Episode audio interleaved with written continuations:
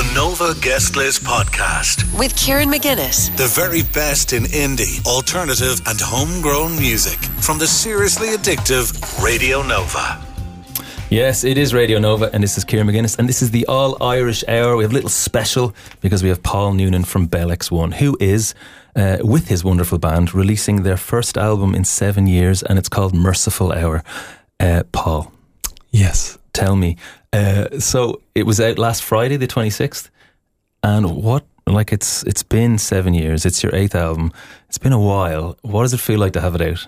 Uh, it feels wonderful. It it it all kind of happened really suddenly uh, towards the end of the seven year process. It feels like it's it. Um, there was no mad sort of uh, prelude, uh, which we kind of wanted. We wanted the record out before the shows that were about to start over the summer. I think after the last record, um, I think we were, you know, it was 2018. We finished touring that. Um, the last thing we did with the record, we did a, a, a run around Europe with Tori Amos, um, playing beautiful concert halls, and it was. I think after that stint in Europe, we just felt kind of creatively and emotionally kind of knackered with the band, and and just I think we all separately came to the idea that we're we're going to take some time off and do other things. Um, and I think as you kind of move through life, you become interested in other things. It didn't have the band has become sort of one of the many things that we do. It's still very much the mothership, I think, but it doesn't have the sort of singularity and sort of of our of our twenties, of our early twenties, where it was the only thing we were doing. Um, I think musically, we've all over the years done other things and, and brought back very valuable influences to the band. Um, you know, Dave made another uh, "Join Me in the Pines" record in the time. Um, I made the Houseplants record with Daithí.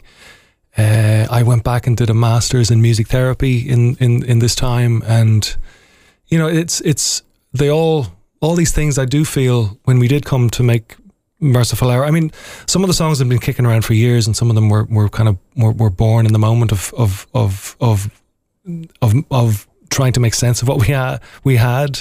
I think that's what we needed to do. We we had all these songs in various states of undress, and we needed somebody to come along and go, "This is what you have, and this is what you should do with what you have."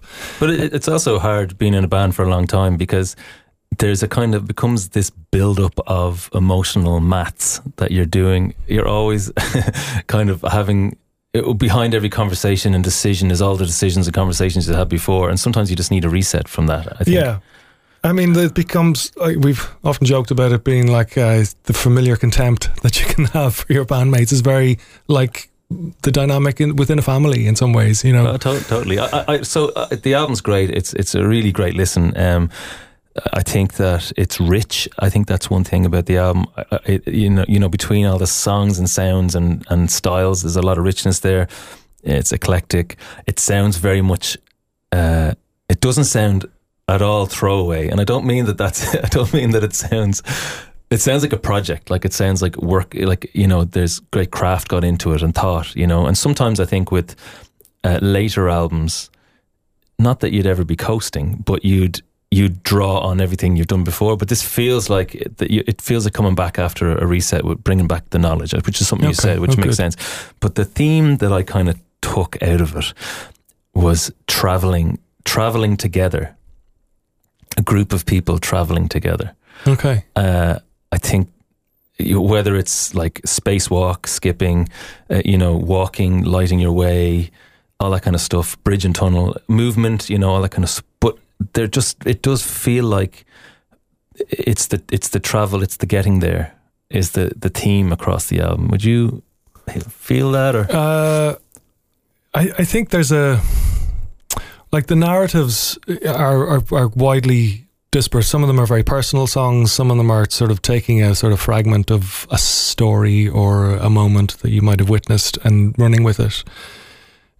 For, to me, the thing that one of the things that ties it together is uh, we worked with um, the arranger Aina Brennan and a string quartet called the Dowry Strings on the rec- on a lot of the songs, uh, who we've been playing with for a few years now, and sort of doing um, shows where the three of us strip back and and the strings come in and they much they pretty much play most of the music to the songs. So we became really interested in what would happen. Like so that was retrofitting strings into the older catalog. So with this record, what we wanted to do was was very much have the strings involved from the ground floor and leave space in whatever we were doing for the strings to fill. Um, and I do think this, there is a sort of uh, the, the strings can bring such um, it can evoke such sort of really tap into that sense of sort of magic and mystery and the unexplained and the irrational and and I, I that's something that we really wanted to to lean into. The traveling thing actually, as as I've just kind of thought about it, like we're we, we love bands like uh, War on Drugs and and that sort of Tom Petty style of like two chord traveling tunes that just go on forever. Mm. So we kind of we did a few. We kind of leaned into that uh, uh, with the strings um, there's a couple of six minuters on there, which you there know there is a couple you, of six minuters. You yeah. struggle with are we being you know up our own arses here? and there's no one to police that though because it's our label. You know there was no one to go no sh- strip it to three minute thirty. So well, what, what, what, do we listen to a song? So um, the first single off the album was called "Haint Blue," mm. and I thought it was like he ain't blue, like he ain't bl- he ain't blue, uh, but it's not. He that. ain't heavy. Yeah. No, that's mad. So this is an example of, of taking a sort of fragment of something that that that that sparked the imagination and running with it. Uh, in one of our early conversations, Dave and I, uh, he'd been telling me about this podcast he was listening to about hoodoo culture in parts of the southern US. Um, again, very much kind of brought over from West Africa with the slaves. Uh, they had this very rich, um, I suppose, story culture of, of these ghosts and and and uh, malevolent spirits mm. that could mess with you. And one was called Haint, which I suppose is a der- derivation of haunt. Um, and but to to avoid the haint coming to your house, you could paint your porch blue, and the haint for some reason wouldn't be able to see your house. But the haint blue has become a shade that you still see a lot of porches in that part of the world painted.